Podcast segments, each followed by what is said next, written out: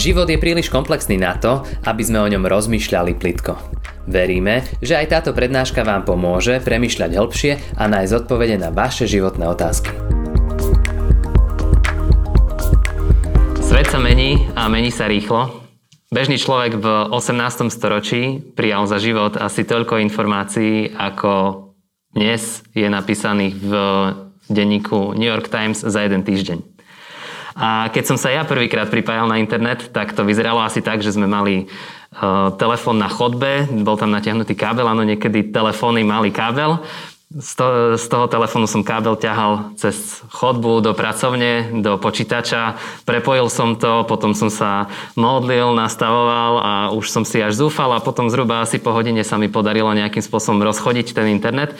No a keď som sa konečne na ten internet pripojil, tak som pozrel možno jednu, dve stránky Akurát som sa išiel zaregistrovať na Pocket a zistil som, že uh, vyskočilo mi také okno od providera, že keď si nenabijem kredit, takže budem potrebovať uh, teda, že, že ma vypnú a že, že, že proste nebudem pripojený na internet. Mal som asi 13 alebo 14 rokov a áno, takto niekedy sme sa pripájali na internet kopec káblov a moja generácia vie presne, o čom hovorím.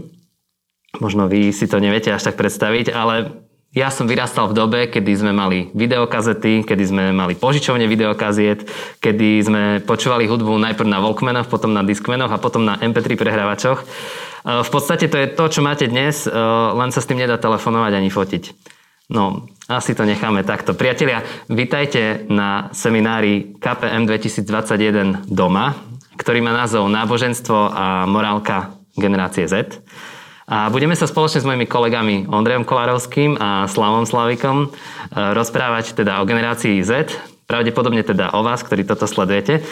A túžime potom, aby ste aj vďaka tomuto seminári, semináru možno dokázali spoznať viacej samých seba, e, svoje okolie, svojich rovesníkov, možno silné alebo slabé stránky vašej generácie a aby to nakoniec pomohlo e, vo vašej viere v Ježiša Krista, aby ste túto vieru vedeli komunikovať ďalej vo svojom okolí.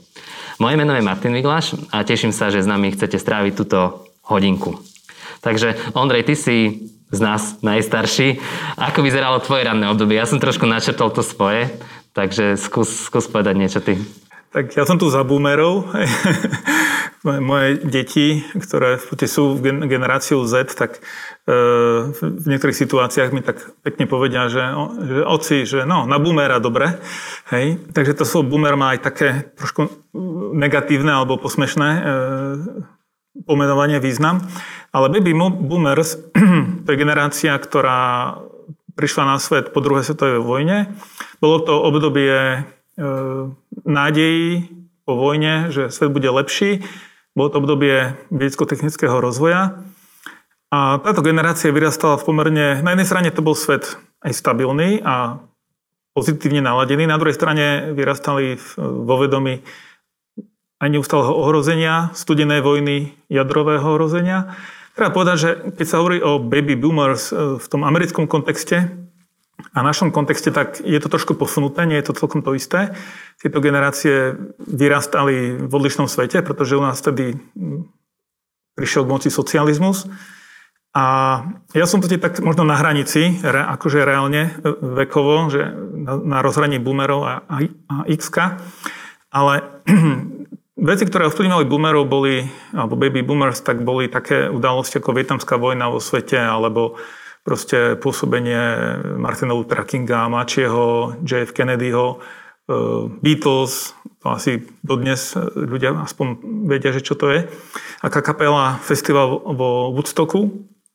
Bol to svet, ktorý, kde boli tie hranice pomerne jasne dané. Človek buď vyrastal v tom, že dobrí sú tí sovieti a zlí sú Američania, alebo presne opačne, ale hranice boli pomerne jasne definované, že, že čo je správne, čo je nesprávne aj človek buď keď bol veriaci, bol, na, bol zaradený do možno zaostalého stáda, ale bol veriaci a druhá možnosť bola neveriaci. Ten svet nebol až taký pestrý a tie veci boli pomerne jasne definované. Mhm.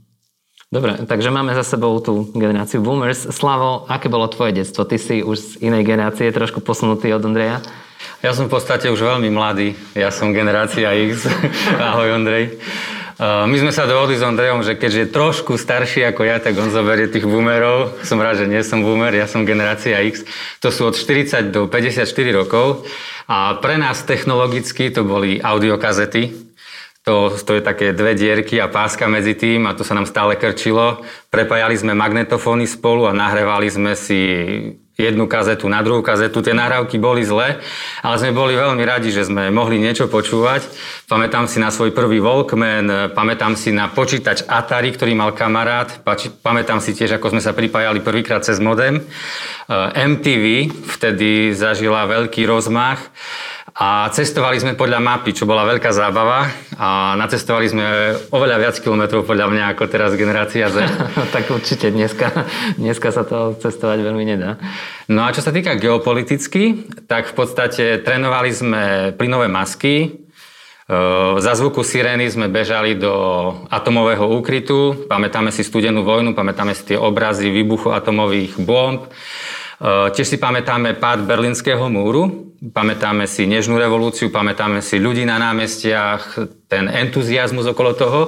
A tiež veľmi dobre si pamätáme dobu mafie v tej takej najprízemnejšej podobe, vlastne keď podnikatelia okolo nás museli platiť výpalné alebo tzv. ochranu za to, aby mohli vôbec fungovať a boli pod veľkým nátlakom.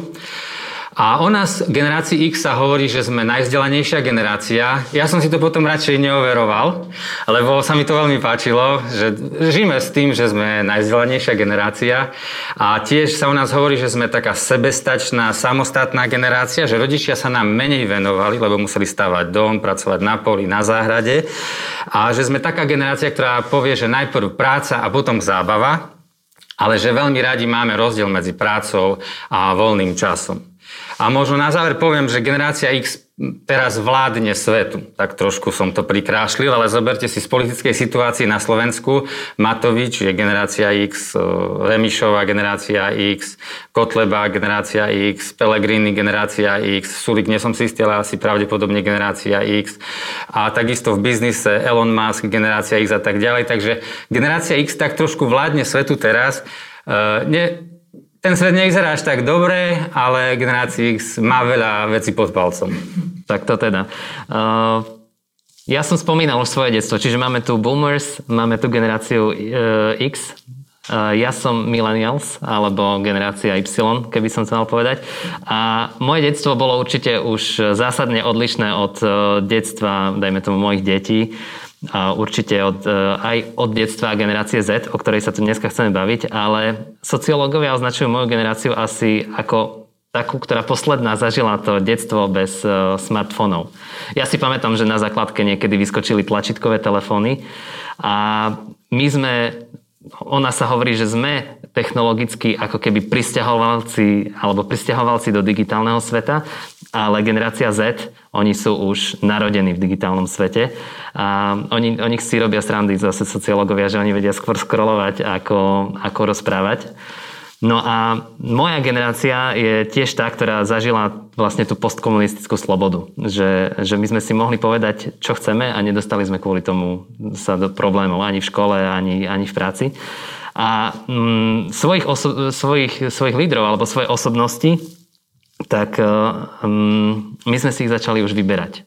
Kým vy ste ich museli nejakým spôsobom príjmať, tak my už sme si ich začali vyberať. Ale rozdiel medzi nami a Z je podľa mňa, aj podľa sociológov, teda v tom, že Z sa pýta, potrebujeme nejakých lídrov. A to je, to je teda rozdiel. Ináč e, ešte také, ja sa tiež pamätám, že s tým, s tým internetom, ja som chodil ku otcovi do roboty, e, mal som 7 rokov, keď mi prvýkrát proste ma posadil pred počítač a povedal, pozri tu, máš internet. Môžeš, môžeš ísť kdekoľvek chceš. To sú všetky pre, počítače prepojené na svete. Ja som nad tým sedel a pozerám, že no a čo, čo, ako, čo s tým spravím teraz, dobre. Neviem, niekde som si tam klikol, ale proste som nevedel, čo s tým môžem robiť. Akože, ale, ale patrím do generácie a millennial sú generácia, ktorá sa dokázala adaptovať na tie technológie. Na, na výške už prišiel aj Facebook, tiež som si hovoril, dobre, akože je celkom zaujímavé sa spojiť s kamošmi z strednej, alebo z výšky, alebo z brigády. Ale Zetko, oni sú už narodení v tomto svete. Oni, oni konzumujú ten aj mediálny obsah úplne iným spôsobom ako my. 6 až 9 hodín denne. To sú štatistiky. To je 63 hodín týždenne. Oni sú doslova že prilepení na tých obrazovkách. A kým my sme dokázali v zdraví prežiť, keď proste niekde nebol internet, no tak čo, tak ako pohoda. z je už také, že keď príde do reštaurácie, prvá vec, čo sa pýta, nie je, že kde máte vecko, ale že aké je heslo na Wi-Fi. Takže ja by som chcel teraz, aby sme trošku viacej zadefinovali, že to, tú generáciu Z. Kto je generácia Z, ako vyzerá ich jazyk, ako vyzerá ich kultúra, v ktorej vyrastali. Takže kto je generácia Z, Slavo? Ja by som zač- ale ja by som začal tak, že poprvé, generácia Z toto pozera, Áno. Takže musíme byť veľmi takí opatrní v tom, čo budeme hovoriť. To je prvá vec. Sa mi zdá, že aj tí, čo tu kamerujú, sú generácia Z, tak aby vás nevypli. No. A druhá vec, generácia Z, vlastne generácia X stvorila generáciu Z, takže ako by X mohlo povedať, že generácia Z je niečo zlé. Podľa mňa generácia Z je skvelá generácia a určite taká generácia ešte tu nebola. A súhlasím. Súhlasím, že taká generácia tu nebola. A dokonca uh, čítal som, že generácia Z má najväčší potenciál priniesť prebudenie. Povedal to jeden e, sociológ, ktorý skúmal generáciu Z, bol to kresťan a povedal, že, že generácia Z má najväčší priestor na to, aby priniesla prebudenie. Ináč na Slovensku generácia Z, uh, ja som si pozeral štatistiky, boli to z roku 2018-19, čiže možno to nie sú úplne najnovšie, ale malo by ísť od cirka milión ľudí, ktorí sa nachádzajú v tejto generácii. A čo je kľúčové podľa mňa, a čo by sme si mohli uvedomovať vždycky, je, že generácia Z je menej náboženská to, e, ako, ako tie predchádzajúce generácie. Ono to ide stále ďalej a ďalej. A to znamená, že je tu obrovské, obrovské pole pôsobnosti, kde my môžeme komunikovať evanelium, lebo je tu naozaj strašne veľa ľudí, ale myslím si aj cieľom tohto seminára bude, že, že ako komunikovať.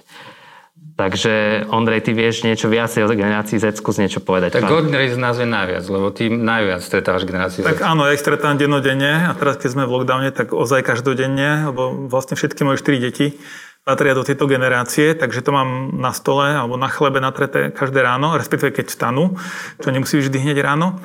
Ale e, ak som povedal, že sme generácia boomerov je a do veľkej miery na Slovensku aj generácia X je definovaná tým, že tie hranice boli pomerne jasne určené a vedeli sme, ako sa máme v nich pohybovať, či sme s nimi súhlasili alebo nie, to bola druhá vec, ale viac menej veci boli jasne dané, tak v súčasnosti, už to začalo pri tvojej generácii mileniáloch, ale generácia Z sa toto už úplne naplno narodila, že tie hranice nie sú vôbec jasné, že žijeme vo veľmi pestrej spoločnosti, pluralitnej, ale nielen v tom, že tam že sú možnosti mať rôzne názory, rôzne prejavy, ale tie rôzne názory a prejavy naozaj existujú veľmi blízko seba. Tým, že je svet globalizovaný, tak svet sa svojím spôsobom zmenšil. E, ja si pamätám, keď som strávil semester v Spojených štátoch ako, ako mladý študent, tak trvalo dva týždne, kým e, list prišiel zo Spojených štátov do Československa vtedy ešte a potom naspäť respektíve ak som chcel mať hneď, hneď odpoveď, tak trv, ak rodičia hneď odpísali, tak to trvalo minimálne dva týždne.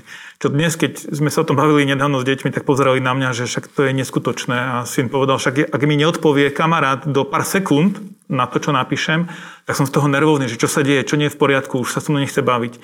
Čiže taký aj na jednej strane vysoká efektivita a všetko hneď k dispozícii, na druhej strane je taká veľká úzkosť a neistota z toho, že, že ako ten svet vlastne funguje a kým nikto neodpovie, čo sa vlastne deje.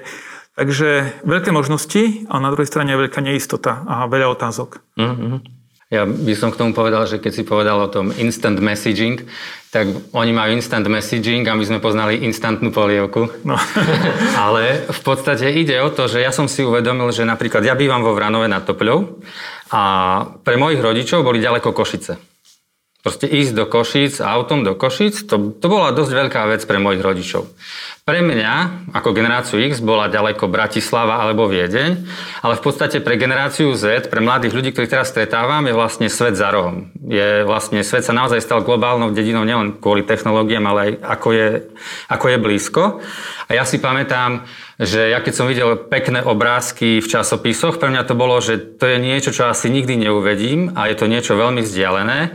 A pre mladého človeka dnes je to, že s človekom z tej oblasti sa môže rozprávať, môže dokonca dokonca sledovať vlogera alebo blogera, niekoho, kto dáva na YouTube videá a vie, ako tam život beží, môže to v reálnom čase sledovať a sa to úplne zmenilo, môže ho navštíviť napríklad. Takže toto je úplne iné a vlastne som si uvedomil, že môže, že dokonca sa deje podľa mňa v dnešnej dobe aj to, že niekto ako vyrastá fyzicky na Slovensku, v kultúre na Slovensku biologicky, ale v skutočnosti tým, že je tak veľa cez sociálne médiá, cez nové médiá vlastne v nejakej subkultúre, takže v skutočnosti mentálne môže vyrásť ako človek niekde inde, ako keby, hej, že fyzicky som na Slovensku, ale mentálne vyrástam ako niekto, kto je úplne inde a kto rozumie úplne inej subkultúre. A to je veľmi zaujímavé napríklad. Uh-huh. Ten svet, v ktorom teraz žijeme, Vlastne my staršie generácie sa musíme nejak na to adaptovať a mnohokrát sme veľmi kritickí, ale ono to má aj svoje pozitívne stránky, aj svoje negatívne stránky. Len je potrebné tomu porozumieť a naučiť sa v tom chodiť a potom môžeme oceňovať tie pozitívne stránky.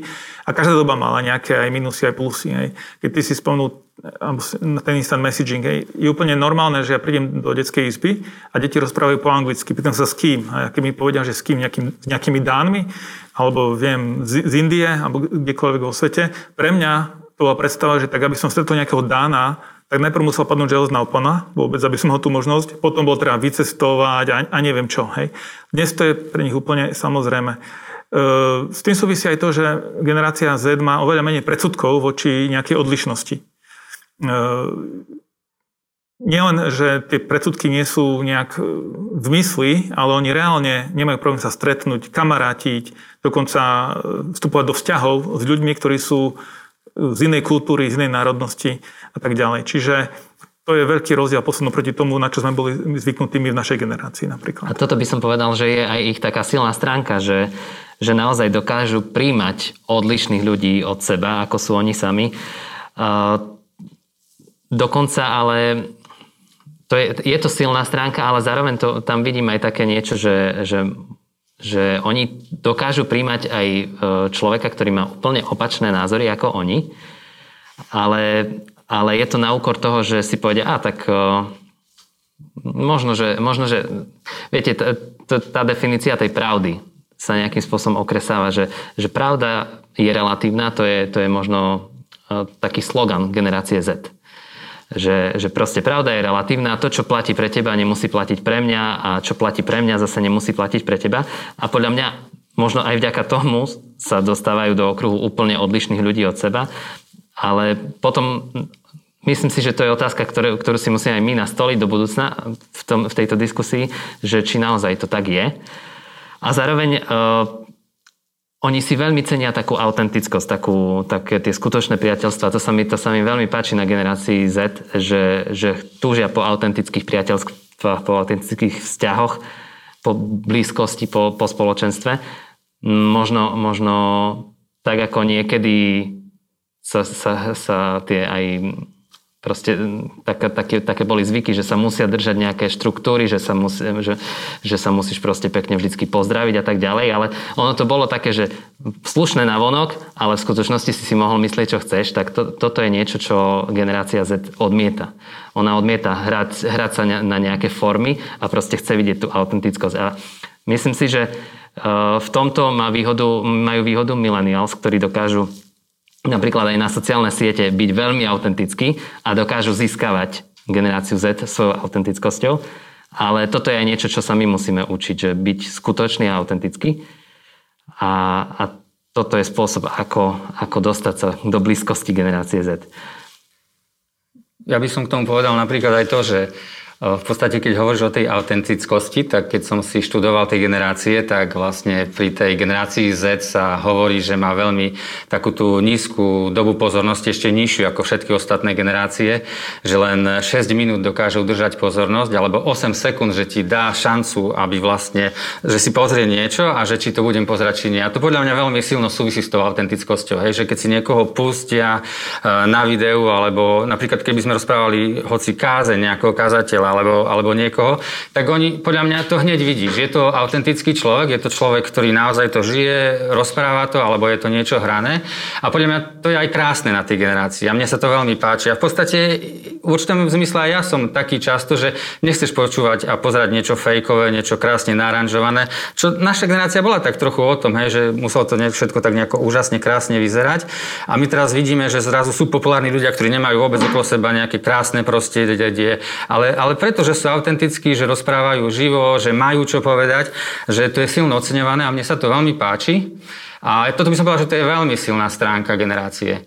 A tiež, sa mi, a tiež sa mi páči to vlastne v podstate, že naša generácia X uh, bola skôr taká, že povedal by som, ja chcem povedať dobrú kázeň, a vy keď ju počujete, poviete si, wow, to je dobrá kázeň, tak sa k tebe pridám.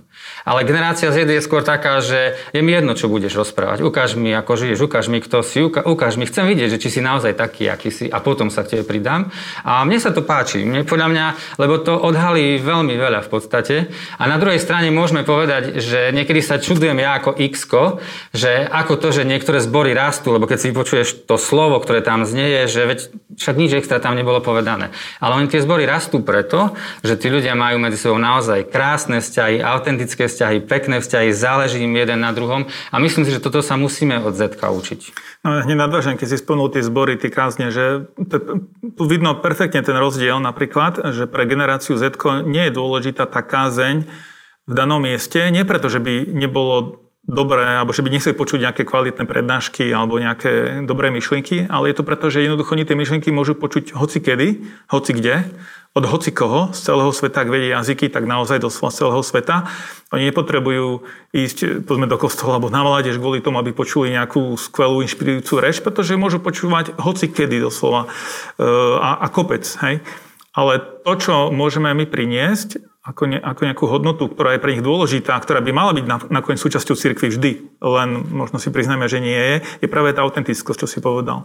Čiže aj tá nejaká vzbura, ktorá je vždy u mladej generácie voči autoritám, a aj my sme sa búrili a tak ďalej, tak tá odlišnosť je v tom, že, že to nie, nie je v tom, že by oni nechceli mať nejaké autority, ale si ich jednak vyberajú a jednak presne požadujú od tej autority, aby bola skutočná. Nemusí byť dokonalý ten človek, nemusí byť neviem, ako relevantný kultúrne a hrať sa na, na to, že rozumie tým mladým, ale má byť taký, aký naozaj je.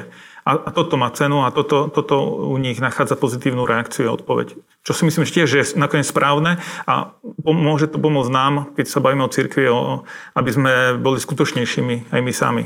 Mm.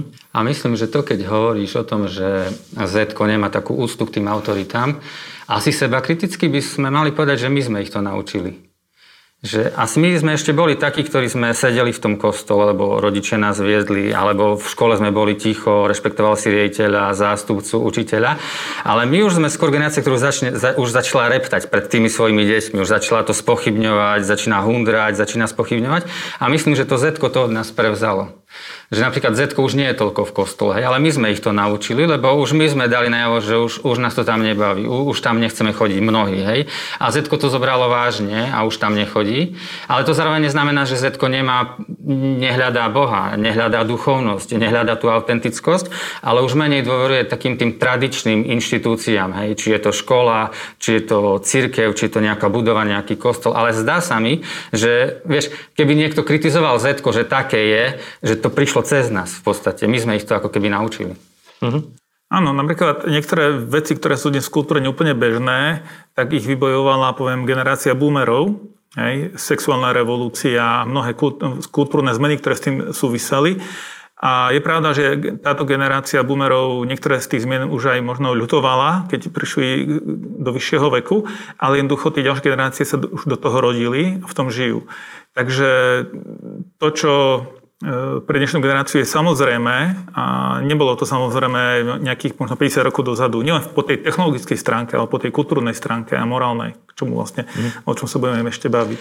Hej, no ja by som to posunul ešte tú debatu do takej roviny, že v podstate hovoríme, že áno, Z má veľa pozitív, ale čo sú také, nepoviem, že negatíva, ale čo sú možno také veci, na ktoré si Z musí dať pozor. Tak keby sme ich mali zadefinovať, uh, ja neviem, do nejakých oblastí, tak, tak čo by to bolo? Čo by boli tie... Lebo ja napríklad, ja vidím to, ja, ja mám rád technológie, že, že 9 hodín denne prilepený na obrazovke, že to môže byť riziko. A môže to byť veľké riziko. Viem, že sme sa my spolu rozprávali v jednom podcaste o chlapíkovi, ktorý sa volá Jaron Lanier.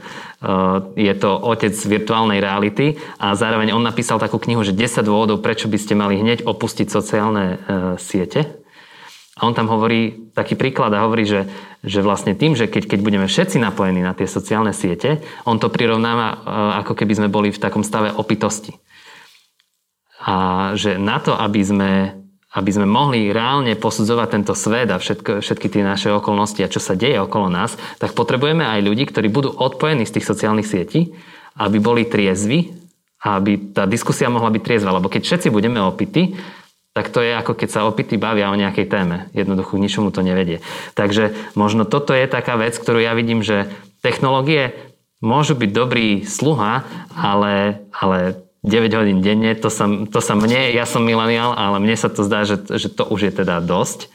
A čo ešte tie technológie spôsobujú je, že e, podľa mňa to posúvajú to, to vnímanie informácií, že, že to posúvajú smerom k takému, takému selektívnemu videniu sveta že e, proste pravda pre toho človeka je to, čo on vidí v svojom feede na Instagrame, na Facebooku a uzatvára nás to do takých bublín, do takých sociálnych bublín, ale pravda je asi širšia ako len ten môj sociálny feed. Takže toto je jedna vec, ktorú vidím, že tu by bolo treba nejakým spôsobom si dať pozor. Neviem, vy vidíte takéto nejaké oblasti?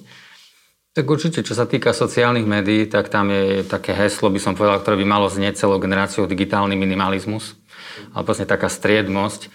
Niekedy, keď som, si, keď som hovoril o svojom detstve, tak Eh, bohatý človek v úvodzovkách bol ten, ktorý technológie vlastnil, ktorý mal k ním prístup. Dnes bohatý človek vie, že má tú technológiu odložiť, aby naozaj niečo vzácne dokázal spraviť. A ten eh, chudobný duchom, ako keby sa stále hrá, scrolluje, ale vlastne nič v živote nedosiahne. Že to je určite, toto Z potrebuje počuť a uvedomiť si, aha, môžem premrhať svoj život. Hm. Takisto také možno riziko je, že, to sme už vlastne povedali aj na začiatku, že tá súčasná generácia môže prežívať veľkú takú úzkosť a neistotu. Hej, tá skratka FOMO, to mm. si poznáte, hej, že fear of missing out, že bojím sa, že mi niečo utečie a preto musím byť neustále online, preto musím všetko sledovať. A, ale reálne to nie je možné. Hej? Čiže človek sa dostáva do stresu, do, dokonca tých možností tak veľa, že nedokážem ani sledovať všetky tie veci, ktoré ma zaujímajú. Nie to ešte, povedzme, oblasti mimo môjho záujmu. Ehm, na jednej strane táto generácia chce využívať, a to vidím ako pozitívne, dobré príležitosti, ktoré súčasná doba poskytuje. Na druhej strane táto generácia je veľmi krehká, krehkejšia ako tie generácie v minulosti, čo je také paradoxné, hej, že, že sme možno technologicky a dokonca aj čak zdravotná starostlivosť a tak ďalej, že, že žijeme v lepšom svete, v bezpečnejšom svete, aj tie predpisy o bezpečnosti sú stále prísnejšie a na druhej strane ako keby taká vnútorná neistota robila tých ľudí ako nesmiem sa nesprávne vyjadriť, ale tak ako duševne veľmi krehkých a zraniteľných. A súvisí, súvisí to aj s tou otázkou identity, že kto som. Keďže svet je veľmi premenlivý, pestrý, tak vlastne kto som ja v tom svete? Už sa nedefinuje identita človeka od toho, že odkiaľ pochádzam, že som neviem, Slovák, som východňar, západňar alebo neviem čo, nejaké konfesíne alebo akokoľvek, ale, ale tá identita sa odvíja od toho, ako sa cítim. No ako sa cítim? No tak podľa toho, ako sa vyspím, ako ráno, aké počasie, môžem sa cítiť veľmi mizerne a moja identita je ohrozená. A lebo sa môžem mať pekný deň, niečo mi podarí, tak moja identita je vtedy skvelá. Takže to je možno aj taká výhoda, že oslobodenie sa od nejakých takých pút minulosti a nejakého okolia, že môžem byť sám sebou, na druhej strane neviem, kým vlastne mám byť. Tu myslím, že Evangelium dáva veľmi dobrú odpoveď alebo ponuku, že keď moja identita v Kristu, tak som ukotvený a mám nejaký pevný bod, ktorý mi pomáha byť odolnejším voči tým neistotám a útokom alebo zraneniam, ktorými sa stretávam v živote.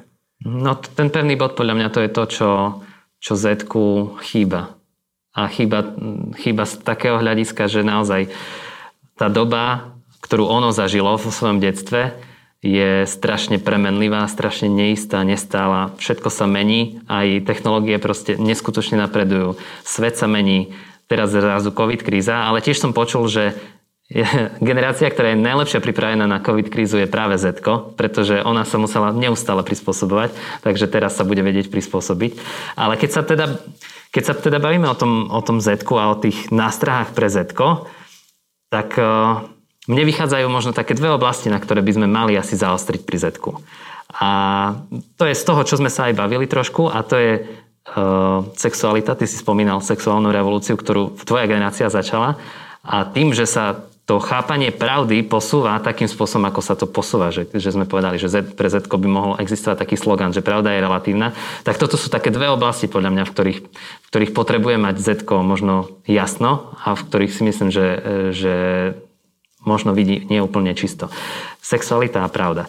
A ja m, preto si to myslím, že uh, a tak ako poznám Z, poznám viacerých Z-károv z generácie Z, ale čítal som jeden taký blog od slovinskej tínežerky.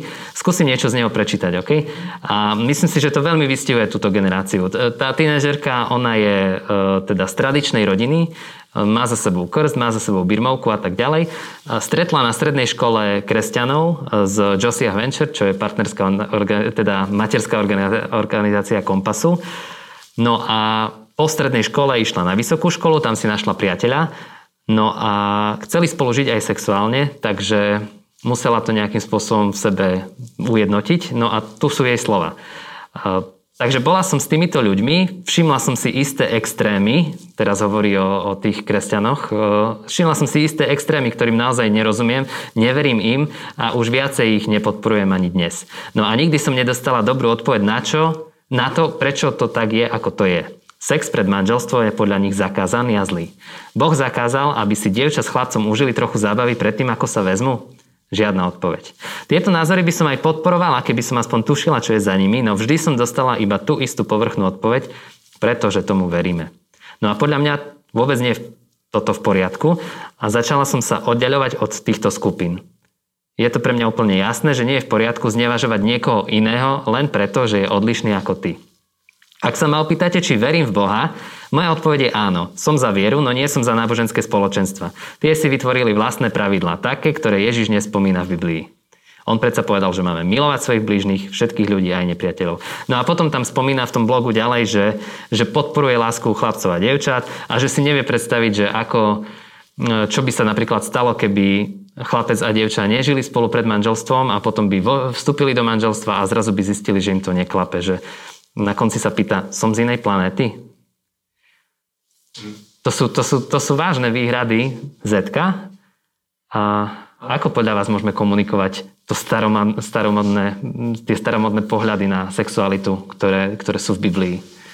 Ja možno ako prvé by som povedal, že ešte predtým, než budem riešiť sexualitu, toto nie je jeden názor. Takýchto názorov alebo mladých ľudí, ktorí takto premyšľajú, je naozaj veľmi veľa. A čo mne je smutné z takej reakcie je, že je tam ten taký podtón alebo predpoklad, že ja si chcem žiť skvelý život, ja si chcem prežiť dobrý život, ja si chcem prežiť výborný život, požehnaný život a Boh mi v tom bráni. A pritom úplne opak je pravdou, že Boh stvoril tento svet, stvoril nás, ľudí a povedal nám, pozrite sa, a keď takto prežijete svoj život, tak bude krásny. Keď sa takto budete správať, tak to bude úplne skvelé. A keď takéto pravidla budete dodržiavať, tak budete mať spolu nádherné vzťahy. Ale ľudia povedia, že nie, my to nechceme, my si chceme prežiť svoj život podľa seba a vlastne správame sa ako Deti v materskej škôlke, ktoré majú veľmi dobrú pani učiteľku, a tá dobrá pani učiteľka ich dáva spať v určitú hodinu, dáva im jesť v určitú hodinu a tie deti sa vzbúria a povedia, že toto nie je dobrá pani učiteľka, lebo nám dala určité pravidlá. Ale keď trochu vyrastú, tak porozumejú, že tá pani učiteľka ich naozaj mala veľmi rada. A to mi je ľúto, že ako keby sme zlyhali komunikovať mladým ľuďom okolo nás, že Boh nám nezakazuje, ale On nám vlastne ponúka ešte niečo oveľa lepšie, než my si chceme rýchlo uchmatnúť. Mm, že to nie je nejaký zákaz, ktorý on chce, proste toto musíš a keď to ne, neurobíš, tak neviem čo, nebudem ťa mať rád. Ale ja to tiež skôr vidím ako taký nejaký mantinel, ako niečo, že, že tu je cesta, ktorou keď pôjdeš, tak bude dobre A keby som dal preč ten mantinel, tak tu je taký veľký útes, z ktorého môže spadnúť a ublížiť si. Treba povedať, že, že kto vymyslel sex. Hej, keď tak to zjednoduším veľmi, tak pán Boh vymyslel sex a keď ho vymyslel, tak to zhodnotil, že hm, pozrel na to, že to je dobrá vec, že je to dobré. Hej, to je hneď prvé, prvé vety z Biblie. Dokonca prvý príkaz, ktorý dal pán Boh, bolo nie, že no, no, no, ale že plote sa, množte sa, hej, teda sexujte. Toto, keď som hovoril mladým, to sa mi vždy páčilo. Už menej sa mi páčila druhá stránka veci, že sú tu nejaké hranice. A teraz je otázka, že prečo by tie hranice vôbec mali byť. Sexuálna revolúcia priniesla to, že, že, že hranice padajú, že tu nie sú žiadne hranice. Rozdiel je v tom, že povedzme, generácia baby boomerov, keď porušovala tieto hranice, tak mala vedomie, že aha, my niečo porušujeme. Je tu nejaká norma, my sa od nej odchyľujeme. Dnešná generácia Z vlastne už nechápe, že, že prečo by tam nejaká hranica mala byť a prečo by to bolo zlé. Že už to, to povedomie nejaké, že, že prekračujeme hranice, už, už chýba u, u mnohých týchto ľudí. A teraz je otázka, že my ako kresťania, keď prichádzame, že tu sú nejaké hranice, že aký to má zmysel, že ako na to dáme odpoveď. Môžeme, môžeme dať aj odpoveď, že fakty hovoria tým smerom, že vzťahy e, tých párov, ktorí počkali s intimným životom do manželstva, tak štatisticky e, majú väčšiu šancu na to, že nechcem povedať, že vydržia to nejaká vytrvalostná súťaž, ale že tie vzťahy sú stabilnejšie a šťastnejšie z dlhodobého hľadiska. E, samozrejme, každý si o sebe myslí, že ja som tá výnimka, o ktorej to nemusí platiť. Môže byť, samozrejme, sú, výnimky sú. Ďalšou výzvou ale je, že vlastne generácia Z sa nechce riadiť až tak veľmi faktami, ale oveľa dôležitejšie sú pre ňu skúsenosti a zážitky. A zase, ako keď sme spravili možno chybu, alebo určite chybu, keď sme hovorili o sexualite ako niečom špinavom, čiernom, negatívnom a o čom sa nepatrí hovoriť. A pritom sex je je fajn. Ako nemusí byť vždy príjemný, ale keď je násilný alebo niečo podobné, ale v zásade, keď sa odohráva medzi dvomi milujúcimi ľuďmi, tak je to veľmi pozitívna, silná a dobrá skúsenosť. E, a tá skúsenosť ako keby prebila všetko, všetky možno varovania, ktoré sa s tým súvisia. Čiže to treba pochopiť, že do akého kontextu rozprávame a ukázať tak, ako si ty slovo povedal, že, že keď to vymyslel dobrý Boh, a vymyslel dobrý sex, tak asi ma dáva k tomu aj dobré rady. Hej? A tak ako keď kúpim nejakú vec, neviem ako funguje, prečítam si návod, že aha, tak takto by som mal postupovať, tak e, by bolo dobré, keby v tejto oblasti sme nezačali počúvať ten návod, Boží návod na vtedy, keď sme všetko možné pokazili a keď nám to nefunguje. Když všechno šéf, prečti si návod. Ale ja, ja by som na to reagoval, pretože tiež si myslím, že ako keby ako kresťania, alebo ako cirkvi, alebo akokoľvek to názvem, sme zlyhali v tom, že na jednu stranu dávame ako keby, že je tu niečo sveté, krásne, Boh, viera, Biblia, Ježiš a potom je to ako keby niečo nečisté, intimita medzi mužom a ženou a pri tom intimitu medzi mužom a ženou, tú blízkosť stvoril Pán Boh a dal ju, lebo chcel, aby muž a žena mali spolu krásny vzťah. A dokonca možno zasa zlyhávame v tom komunikovať ľuďom okolo nás a možno nielen generácii Z, ale všetkým generáciám, že e, ten pohľad Biblie, kresťanstva, pohľad Boha na intimitu medzi mužom a ženou je ešte krajší, než má bežný človek. Pretože ten pohľad, ktorý Biblia prináša, je o tom, že dvaja sa majú radi, a majú tú blízkosť duši a rozhodnú sa, že dobre, my dvaja prejdeme tým svetom spolu a vstúpia do manželstva a vznikne medzi nimi láska a ako keby sa spoja, Biblia hovorí, že stanú sa jedno telo a sa previažu úplne a je to úplne pevné, ako keby sa zlepia a takto kráčajú týmto svetom a už nič ich len tak ľahko nedokáže odlepiť. Ale v podstate ten, a to je ten Boží pohľad, že to je niečo také krásne a, a proste, že, že to vytrvá do konca. A ten ľudský pohľad je skôr iba taký, že to je iba niečo telesné. Že, že je to iba niečo telesné a je to niečo úplne bežné. Je to vlastne ako keby horší, taký nižší pohľad na, na to, čo Boh stvoril. A v skutočnosti čo, to, čo sa potom ľuďom deje, keď takto to berieme, že vlastne ako keby, že sa spája človek s človekom na určité obdobie a potom sa chce oddeliť a zasa s niekým a zasa s niekým, ale zabúda, že, že tam sa deje niečo aj v tej oblasti duše že vlastne to je ako keď dva papiere zlepíš a chceš ich potom odlepiť, tak už neodlepíš tie dva papiere od seba tak, že sú úplne krásne dokonalé. Ale ako keby človek postupne stráca svoju duši, potrhá niečo vo svojej duši a potom človek vstúpi do manželstva a to manželstvo nefunguje a povie, no tak nemá zmysel vstupovať do manželstva, lebo manželstvo nefunguje, ale zabudol na to, že vlastne v tom procese si kúsky duše postrácal, potrhal si svoje vnútro a chce ho liečiť a možno niekedy dá na toho svojho partnera, že a teraz ma vylieč. Ale ten partner ho nedokáže vyliečiť, lebo tie zranenia často a to všetko, ako stratil tú svoju dušu v procese, lebo si myslel, že tá intimita je len niečo čisto telesné, tak e, často vzniknú také zranenia a bolesti a trámy, ktoré dokáže vyliečiť len Boh. A potom je jasné, že ťažko potom je žiť manželstva. Teraz sa spýtame, zakázoval nám Boh niečo? Nie, Boh niečo krásne stvoril a povedal, a pozrite sa, a takto sa budete správať, tak takto to bude naozaj krásne. Myslím, že výborne to vystihujete obaja. A mne sa zdá, že som to čítal v knihe Manželstvo od Tima Kellera, kde hovorí to, čo vlastne vy hovoríte, že, že ten pohľad náš na sexualitu je buď, že máme príliš nízko alebo príliš vysoko nastavené. Že, že buď nízko, že berieme sex ako fakt naozaj ako niečo iba fyzické, ako súčasť života, pôžitkov, ako dobré jedlo, ako proste, ja neviem, ako šport, cestovanie. Ale ak to tak je, tak potom prečo e, za znásilnenie dostane človek e, väčší trest ako za bytku? To je, to je ten, ten nízky pohľad na sexualitu. A potom zase je až príliš vysoký dôraz na tú sexualitu. E, spoločnosť je presexualizovaná momentálne. Ako keby sex bolo niečo, čo je totálne niečo, čo ti dá ultimátne šťastie, čo ťa naplní, čo ti dá to, čo, čo nikto a nič ti nikdy nedal, ale tu v tom, v tom sexe to dostaneš a to tiež nie je pravda. A páči sa mi ten, presne ten biblický pohľad na sexualitu, že je to niečo nádherné a že niečo, je to niečo, čo má byť v manželstve, čo má svoje pravidlá, ale zároveň je to ešte niečo oveľa viacej ako, ako sexualita. No, by som nadviazal, že tu niečo veľa viac ako sexualita, lebo keď e, církev môže presne upadnúť do tých dvoch extrémov, podobne ako svet, že buď bude hovoriť o sexualite veľmi nízko a tutlať to, nechcieť o tom hovoriť a schovávať to, alebo začne tak ju stavať na piedestál, e, ako keby to bol jediný zmysel života, alebo najväčší zmysel života, čo môžeme v živote zažiť. A nie je to pravda ani jedno z toho. A teda sexualita je krásna, je, je fajn, ale nie to najviac. Hej. Ježiš, pokiaľ Evanília neklamú, hej, teda verím, že, že neklamú, tak e, nemal partnerku a teda žil v celý bate, nemal nikdy sex. Hej. A to bolo vyše 30 rokov, keď zomieral a nemal sex.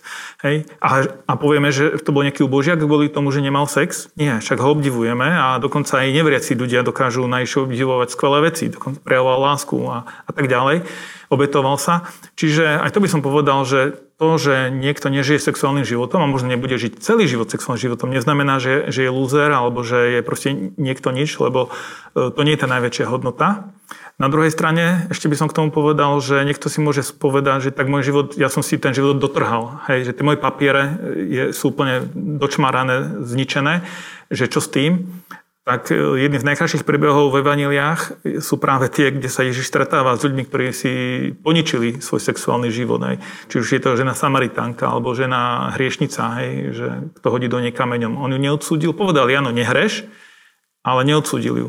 Takže toto tiež mať dobré ten pohľad, že sex je, sexualita je dobrá a preto je dobré počúvať Božie pravidlá alebo tie mm, hranice, ktoré Pán Boh dal potom, ale povedať, že to nie je to najviac, môžem žiť zmysluplný život aj bez sexuálneho života.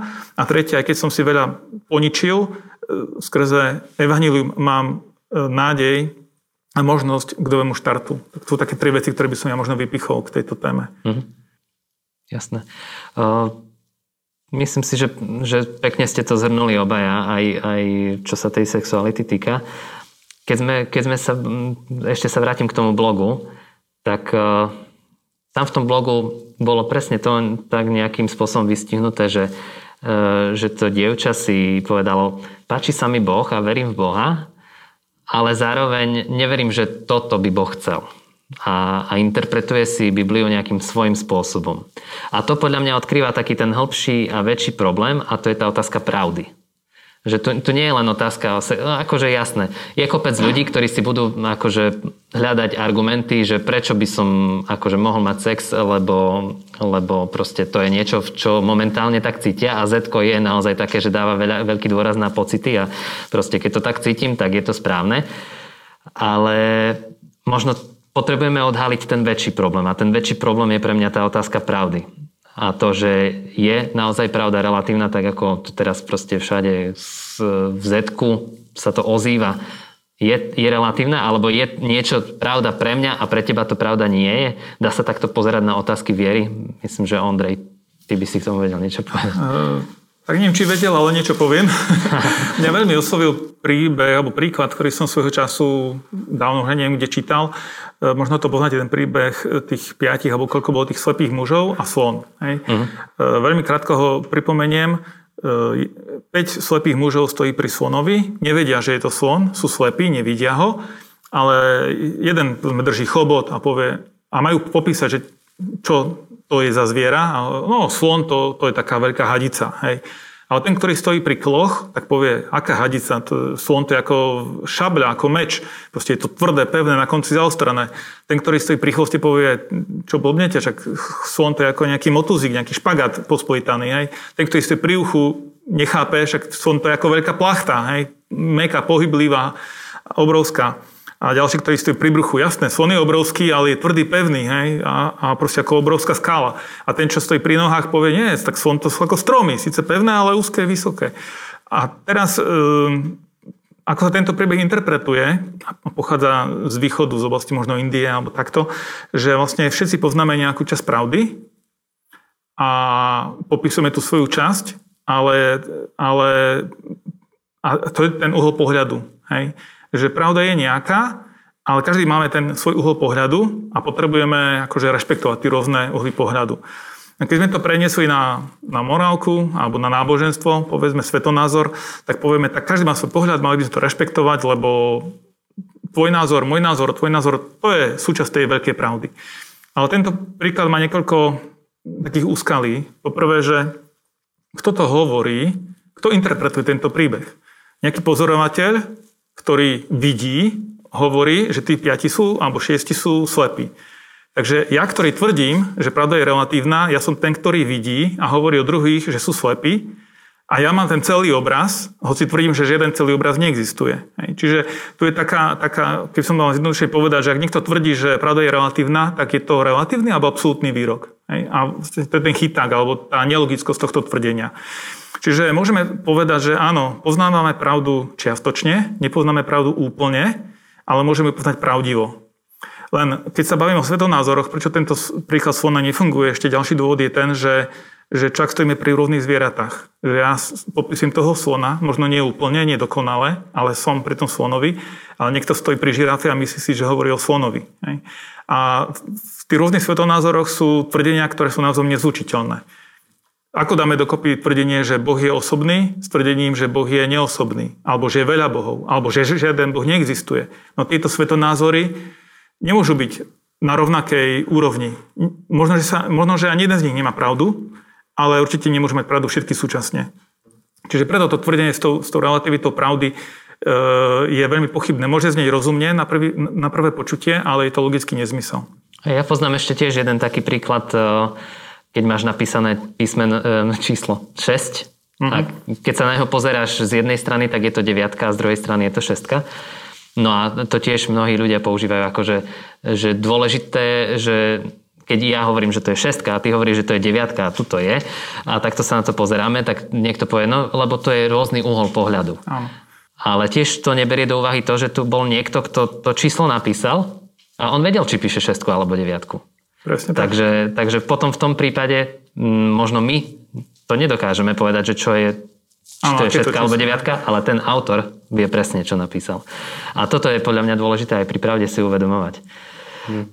Ja, ako čo si povedal, ten príklad, aj, aj ty Martin, aj ty Ondrej, e, keď nad tým rozmýšľam, tak je to veľmi také lákavé, nie? Proste hm, keď chcem byť ľuďmi prijatí okolo seba, tak obrúsiť nejako ten svoj pohľad, tú pravdu a vtedy sa s nikým nemusím hádať, povedať, každý má svoju pravdu a je to, je to také, je to, je to príjemné, hej, ale asi to nie je možné, nie je to možné v matematike, v prírodovede, nikde to nie je možné a potom prečo by to bolo možné v otázkach e, svetonázoru, morálky a tak ďalej.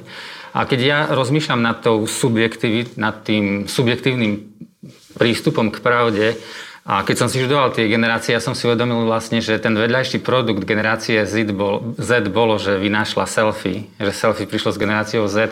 A selfie je vlastne o tom, že kým my sme fotili nejaký objekt a ten bol centrom pozornosti, tak vlastne selfie je to, že ja som centrom zrazu pozornosti a ten objekt je len doplnkom mňa. Ten objekt robí zrazu mňa skvelým. Ja keď som pri tom objekte, ja som skvelý, ja som fajn, ja som skvelý. A som si začal uvedomať, že vlastne toto sa môže stať e, generácii Z a aj ostatným ľuďom, že e, viera, e, kresťanstvo, Biblia sa stane len doplnkom, to, doplnkom mňa, že ja som v centre, na mne je fokus, ja som ten skvelý a toto je len doplnok a aby som ja dobre vyzeral. A, to je, a ja hovorím, že Biblia Biblia môže byť buď ako selfie alebo ako zrkadlo. A to znamená to, že buď sfotím seba, ako keby som sfotil seba, spravil obraz seba, najkrajší aký viem, a prelepil tým obrazom každú stránku Biblie. A prelepil tak, že akože ten text vidno, on presakuje, ale ten obraz mňa je hlavný. A potom čítam tak tú každú stránku tej Biblie a čítam ju tak, aby podporila mňa, aby ja som vyzeral skvelo, aby ja som vyzeral dobre, ale vtedy je Biblia zbytočná kniha. Vtedy je to zbytočná kniha, lebo, lebo hovorí, len to, hovorí len to, čo ja chcem počuť, hovorí len to, čo spoločnosť hovorí. A preto vlastne musíme si dať pozor, aby Biblia zostala zrkadlom. Že je to ako zrkadlo, ktoré mi ukazuje moju pravú tvár a možno sa mi aj niektoré veci nepáčia, a len vtedy má význam a len vtedy je ako keby prorockým hlasom do môjho života. A v skutočnosti my musíme zápasiť o to, aby kresťanstvo a Biblia, aby sme aby to nebolo to, že aby sme tam nehľadali to, čo my chceme počuť, ale aby sme stále viac videli to, čo Boh naozaj chce v skutočnosti nám povedať.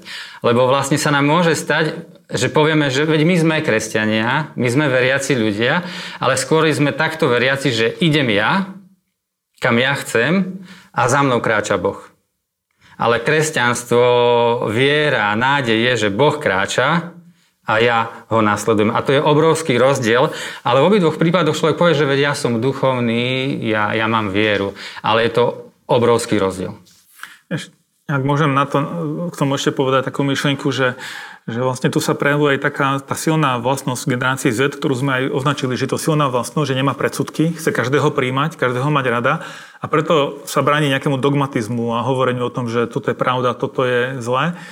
A čo my ako kresťania s tým môžeme robiť? E, možno treba ukázať e, ľuďom, alebo teda tejto generácii zvlášť, že, že každý človek má naozaj hodnotu, tak ako oni na tom trvajú a chcú a túžia po tej hodnote, ale nie každý názor má rovnakú hodnotu alebo váhu. Hej. E, každého človeka beriem, prijímam tak, ako pán Ježiš prijímal ľudí bez rozdielu, ale neschválil alebo ne, nepotľapkal po pleci každého za jeho názory, za jeho skutky a tak ďalej. Ale predsa ich príjmal.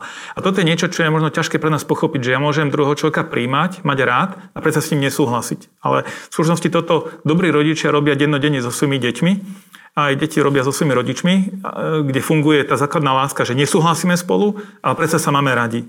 A možno sa aj pohneváme, ale si aj odpúšťame a máme sa radi.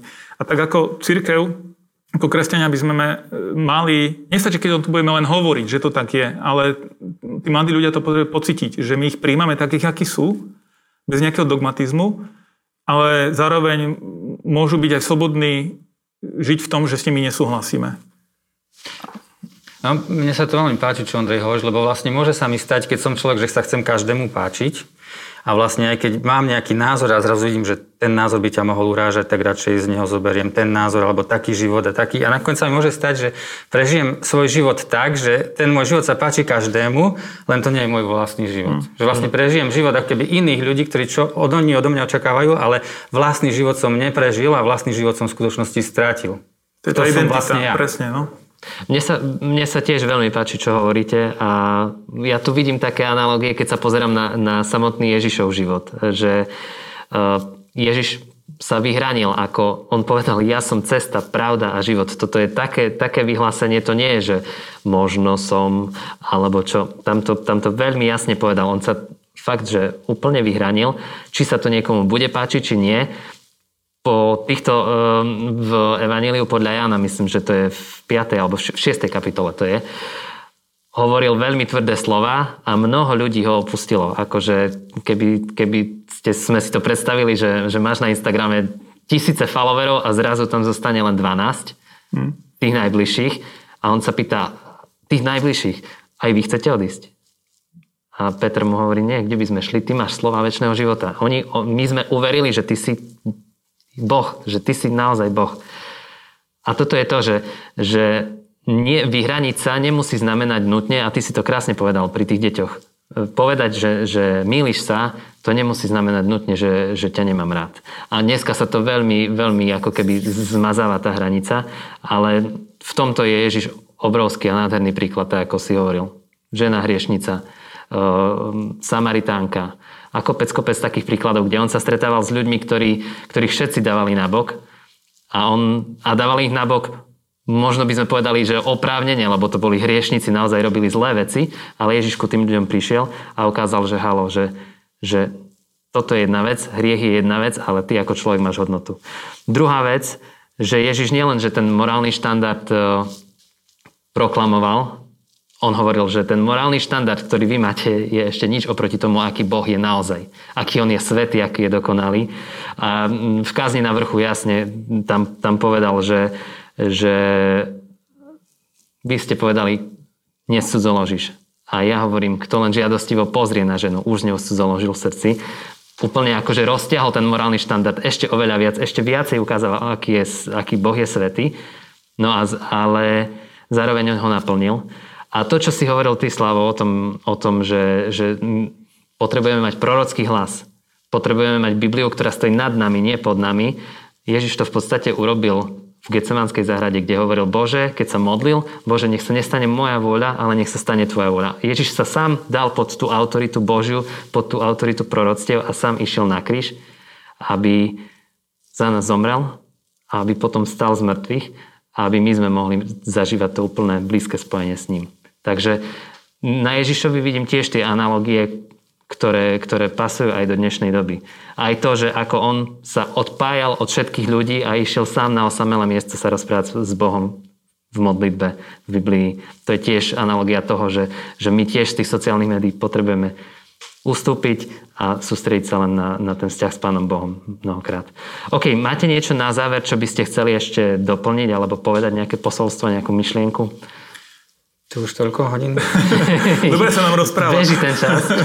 Ja, ja poviem jednu vetu, že všetko je o vzťahoch. Hej? My to, to je u nás taká pripoviedka vvs že Aj, sa... to je, to je, to je, u nás je to ako vtip. Áno, je to pravda, ale... Áno, že, ale presne chcem povedať, že nie je to vtip, je to pravda. A to, čo, kde je naša najväčšia šanca a možno aj naša najväčšia slabosť ako kresťanov vlastne ukázať mladým ľuďom, že kresťanstvo nie je nejaká teória, teológia, ideológia, ale že je to vzťahu, vzťahu, ktorý má Pán Boh k nám a my môžeme mať vzťah s ním. A ako im tento vzťah ukázať? No, cez vzťahy. Hovorili sme o tej autenticite, o identite a týchto mm. veciach, tak im to vieme ukázať a priniesť im zážitok, keď tak mám povedať, tú skúsenosť tým, že v takýchto vzťahoch budeme s nimi žiť, že budeme takéto vzťahy s nimi budovať tak tomuto nech nám Pán Boh pomáha a to je taká moja modlitba, prozba, aby sme aj my takými boli. Mm-hmm. Neviem, či to dokážem tak povedať, ako to cítim, ale ja som taký opatrný optimista ohľadne generácie Z. Ja mám rád generáciu Z. A tak, tak aj možno, možno mám takú nádej, že možno napríklad moja generácia nebola možno až taká skvelá v šírení Evanielia, a v takom zásahu spoločnosti možno ako, ako sme aj chceli, ako sme sa modlili. A ja tak, tak naozaj túžim, aby sa to tej generácii Z podarilo. A ja keď som si pozeral, keď sme si študovali tie generácie a pripravovali sme sa na ten seminár, tak tam bolo aj také označenie nielen FOMO, čo je generácia Z, ale aj, aj označenie YOLO, ktoré neviem, ako sa číta v angličtine, ale to je You Only Live Once, že žijeme len raz. A vlastne ja to počujem z, z uši, z uši, z úst e, do mojich uší mladých ľudí okolo seba stále, však žijeme len raz, veď žijeme len raz, však to nevadí, žijeme len raz. Je to také, že žijeme len raz, tak, tak, také, také heslo mladej generácie. To znamená, že môžeme robiť, čo chceme, veď žijeme len raz. A ja mám asi takú sebe túžbu, aby to žijeme len raz, nabralo taký nový význam pre tú generáciu Z. A to v tom zmysle, že predstavme si, že mám svoj život a môžem ísť na olympijské hry a mám talent a môžem získať zlatú medailu. A tak to znamená, že si zoberiem toho najlepšieho trénera, akého len môžem, ktorý rozumie tomu športu, ktorý rozumie tomu životu a zrazu už len toho trénera počúvam, čo hovorí o jedle, o strave, o tom, koľko mám trénovať. A teraz, ako idem za tým cieľom, proste, že chcem získať tú zlatú medailu a mám naozaj reálnu šancu, tak okolo mňa sa objavia ľudia, ktorí hovoria, hej, veď poď na pivo, však žijeme len raz, alebo hej, čo toľko trénuješ, však žijeme len raz. A vtedy by som mal chuť povedať, že veď práve preto, že žijeme len raz, že len raz mám tú šancu proste ísť na tú olympiádu a získať to zlato, tak práve preto, že žijem len raz, tak uchopím ten svoj život najmúdrejšie a najšikovnejšie, ako môžem a vsadím na toho najlepšieho trénera, na akého môžem. A ja mám takú nádej, že generácia Z vlastne z tých všetkých hlasov a ľudí, ktorým sa chce páčiť, pochopí, že ten hlas, ktorému na mne najviac záleží, ten skutočný tréner, je to náš stvoriteľ, ktorý nás stvoril. A že vlastne, a tá generácia Z je iná ako my. My sme takí trochu uzavretí, x ale generácia Z má tie vzťahy a že ona tak pôjde ku všetkom povie, hej, viete čo, je tu len naozaj len jeden hlas. Je tu naozaj len jeden tréner, skvelý tréner, ktorý chce, aby sme zvíťazili.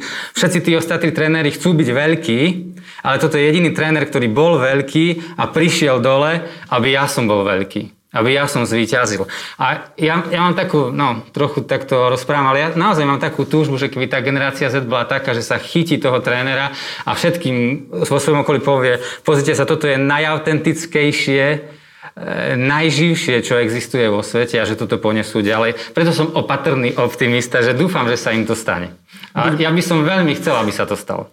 Duf, tak... Uh... Buďme takými optimistami. Áno, áno, buďme takí optimisti. A priatelia, tešíme sa, že ste s nami strávili túto hodinu, tento seminár. A ak chcete, tak po tomto seminári sa môžete pripojiť k nám na Zoom. My budeme, my budeme tam a budete mať možno nejaké otázky, napíšete ich do slajda a radi vám na nich odpovieme a radi sa s vami o tom budeme rozprávať. No a verím, že v budúcnosti sa nám podarí stretnúť už aj osobne, tak naozaj možno si potriať s rukou, e, možno sa objať a dovtedy sa majte pekne. Ahojte. Ahojte, majte sa. Ahoj. Ďakujeme, že ste si túto prednášku vypočuli do konca. Modlíme sa, aby ste boli inšpirovaní a povzbudení. Ak máte nejaké otázky, napíšte nám správu na Facebooku, Instagrame alebo hoci aj e-mail. Projekt Chcem viac už viac ako 10 rokov podporujú ľudia z celého Slovenska. Pridajte sa k ním. Aj vďaka vašim darom a modlitbám môžeme prinášať každý týždeň dobrú správu, povzbudenie a inšpiráciu tisíckam ľudí nielen na Slovensku. Ďakujeme.